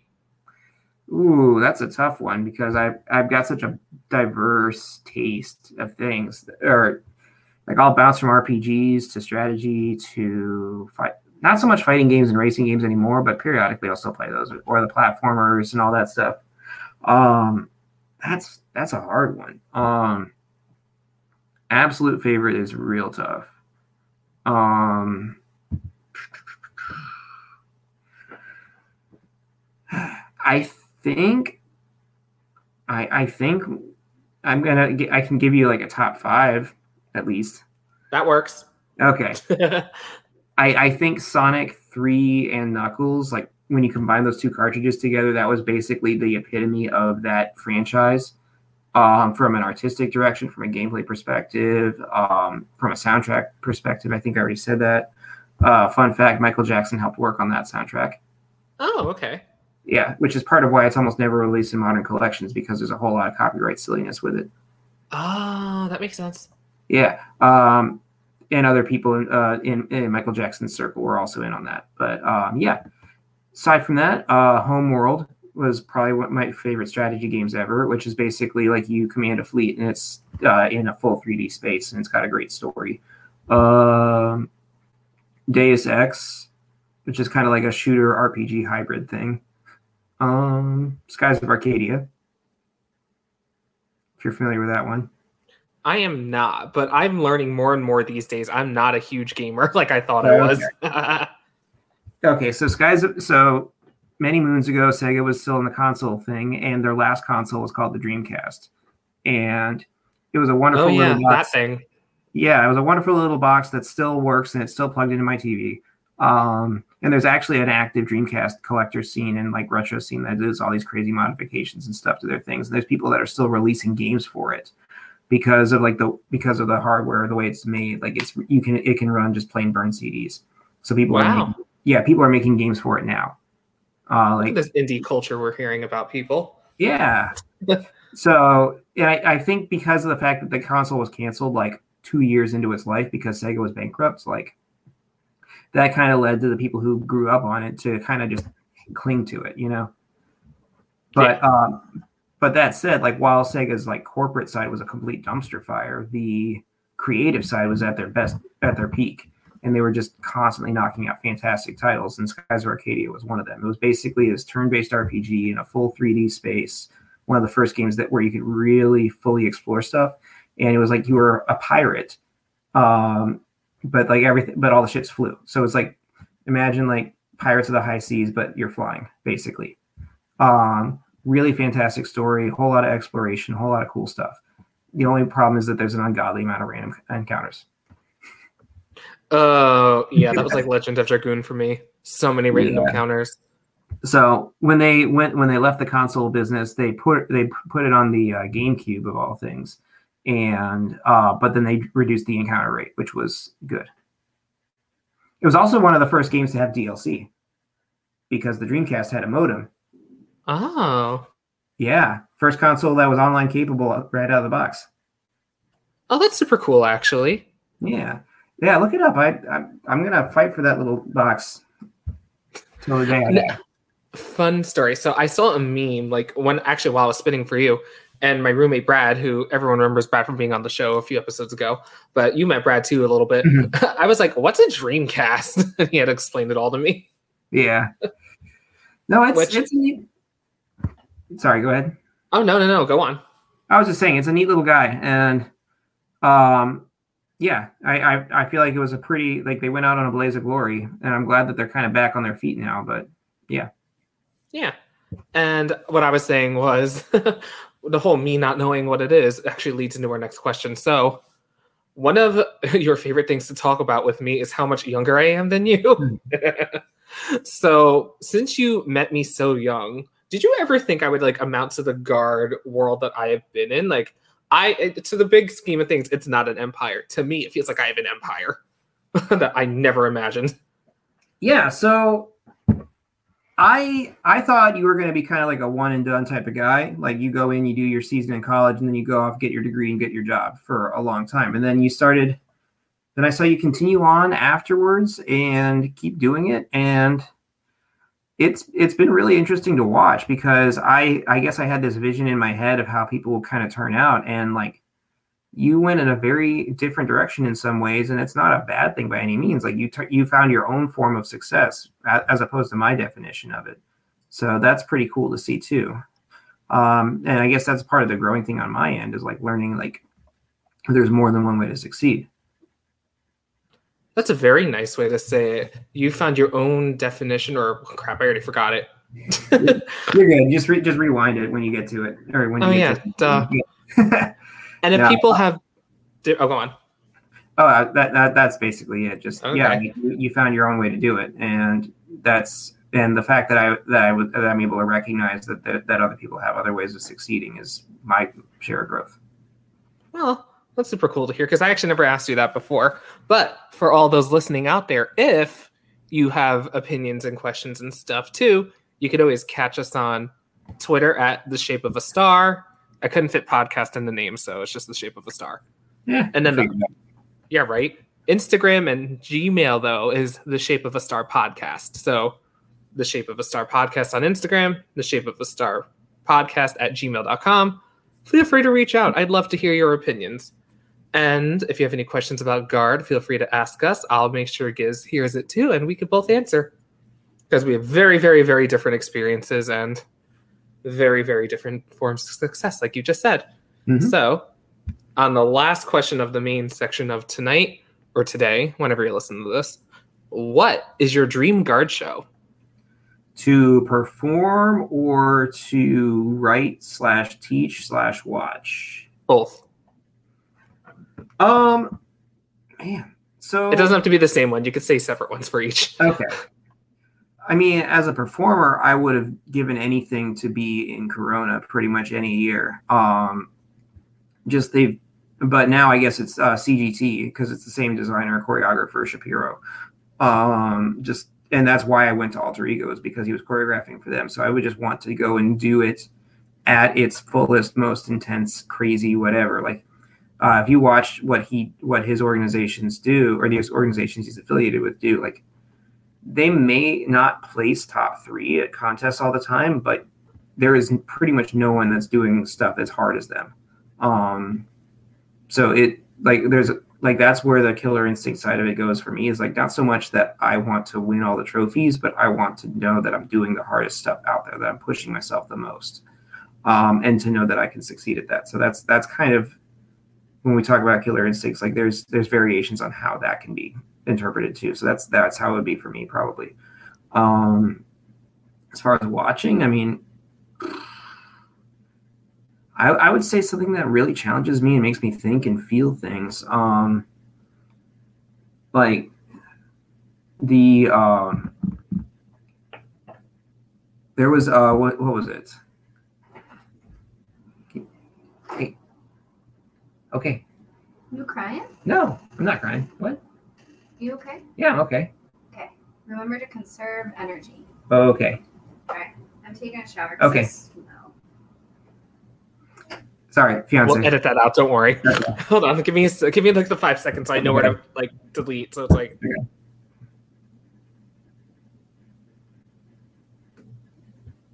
Okay, cool. So we were talking about your guard show that you wanted to see. Um, that's tough because I, I want I want I want to see ones that just make me feel good. I wish I could have seen Pride of Cincinnati when they did uh, Channel One Suite live because that was just such a fun show. Uh, it was just constant energy, constant fun, balanced with an incredible technical performance as well. But then um, I also wanted to see like the more emotional ones. There was um, I wish I could have gone to uh, World Championships uh, a couple years ago when Aimachi did their like farewell show, basically to WGI. so good. Like, yeah, like with the black and gold and all that. I think. Yeah, I just because when they're on the stage, you just hold your breath pretty much the whole time, and I could feel that there was something special happening in the arena, but I didn't feel it the same way as if I was actually there. And so it would have been really wonderful to feel something that just kind of like shook me emotionally like that, you know? Um, so yeah. Or just I want to see the standard get changed. Please. Like that's that's that's one of the that's one of the cool things is when you just like when I watched Onyx, it was twice when I saw Onyx where I saw that happen. Like their first year when they did um, Sleeping Giant and they won their the gold medal for the first time, I was like, what is happening? This doesn't look or sound or feel like anything I've ever seen in my life. And it, they were so undeniable and committed to that to that program that it turned into something really extraordinary. And then they did it again um, in 2014 with I think like the highest score ever in world class. So where they basically took that same like design approach, but to a more like I guess color guard-ish piece of music, but just did it to its extreme endpoint if that makes any sense. Yeah, uh, yeah. So, and don't forget the one that you want to write. So that's gonna be a fun one because I can't. I I need to figure out how to do this, but this is like I would basically need to have somebody put their whole life into doing they're cutting the music for me. So I apologize in advance, whoever stuck with me. um, Plus, I'd also just be like the students themselves would have to basically be percussionists to count it all. So, um, I really want to do some stuff, but from um, a cantata called Oceana by Golijov, and I can text you all of that because it's a whole lot of. That's a mouthful. Yeah. So, basic basic gist of what you need to know is he's like an Israeli dude that grew up in Argentina grew up on classical tango and Israeli music or like and Hebrew music. And so they all kind of merged together into this really wild mix of stuff that you wouldn't think to put together, but it really works. That sounds really pretty already, knowing it, the two styles separately. Yeah. So, I mean, three like traditional classical, like and Tango and uh, Hebrew. Oh, I was just thinking Tango and Hebrew, but yeah. Yeah. So it's wild, and then he has a pretty interesting orchestration that that bounces in and out of like a full choir, um, flamenco guitar, a whole lot of re- uh, woodwinds. Yeah, it's it's some good stuff. Um, but yeah, the whole work is like seven movements, and it's all set to Pablo Neruda poetry. You went mute. Oh, sorry, world. Is that a fall show or a winter show?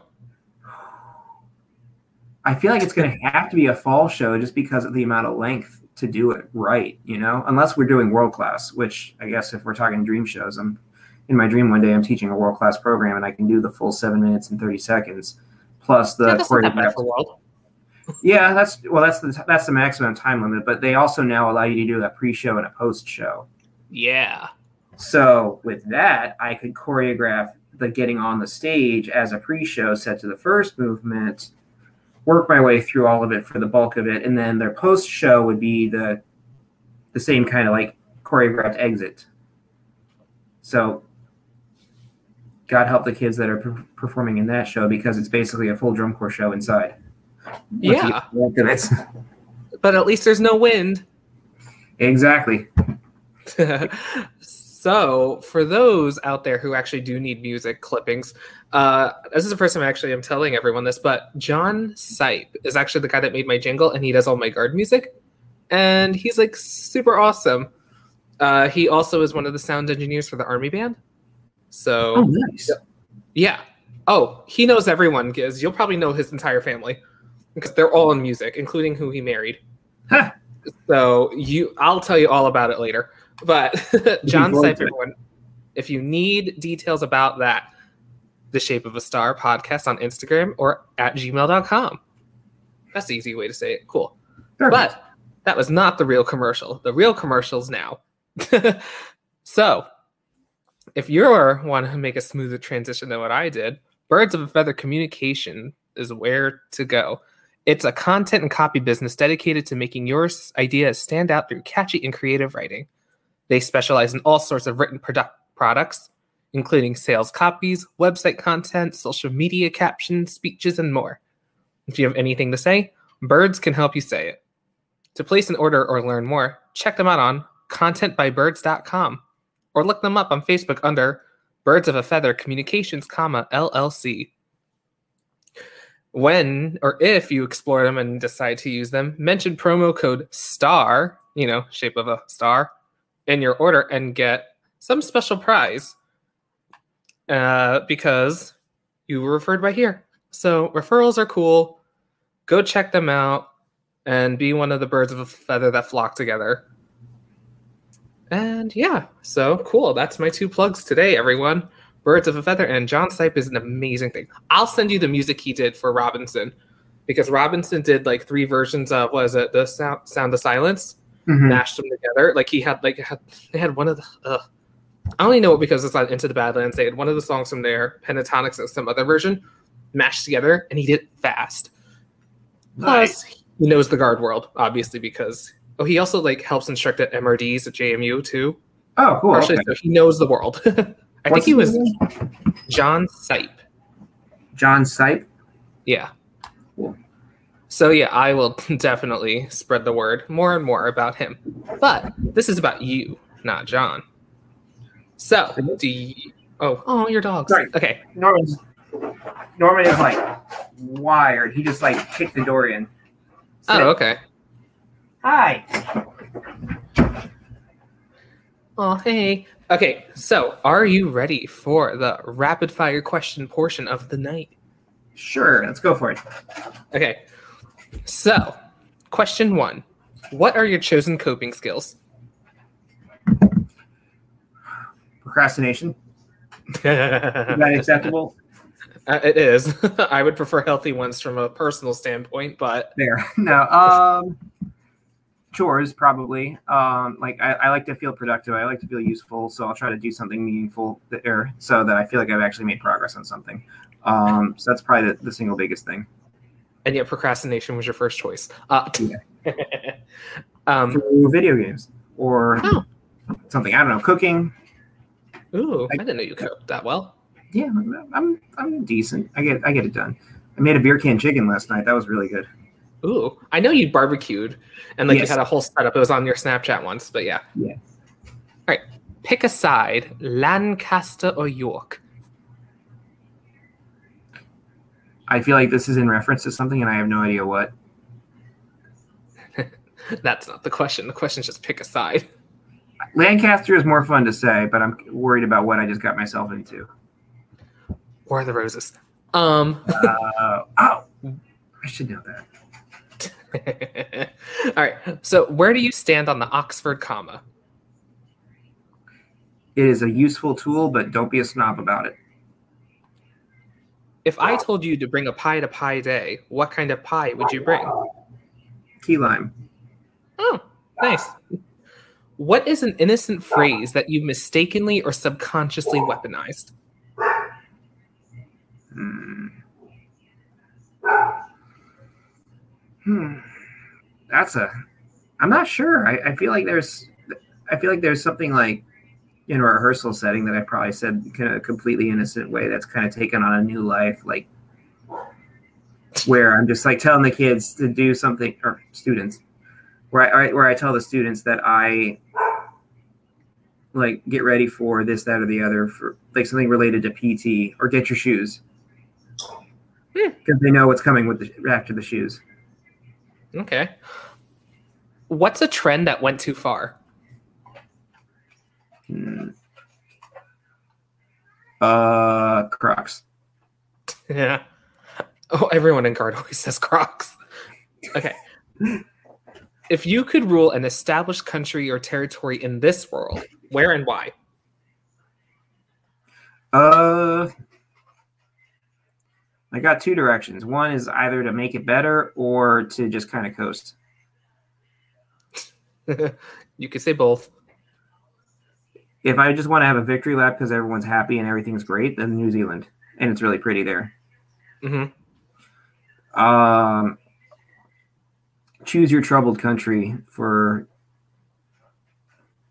the other one. Probably Russia. Okay. For the clean it up side. If you were the pageant contestant or a large platform holder, what would your philanthropy or cause be? Almost certainly youth participation in the performing arts. Nice, obviously. Uh, or what? the dismantling of standardized testing. Oh, that's a good one.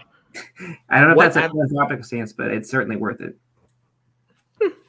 I don't know. I think it's worth it too. What avatar nation would you come from? Hmm.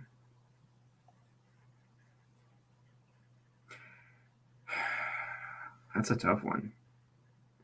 Personality wise, where do you think I would go? Uh I could see you Earth or Fire, but I would lean more towards Earth. Fair. But what I, you, it's you. it's your opinion. It's not mine. I don't know you as well as you know yourself. Probably Earth. I, there's a part of me that want. I was thinking air and water first of all things. Hmm. well, it's your version of yourself. I want to try. then I think about like what the lifestyle would be for air, and I'm like, mm, nah, I'm good. Yeah, you're a lot more grounded than that. Uh, who would play you in a documentary or movie about your life?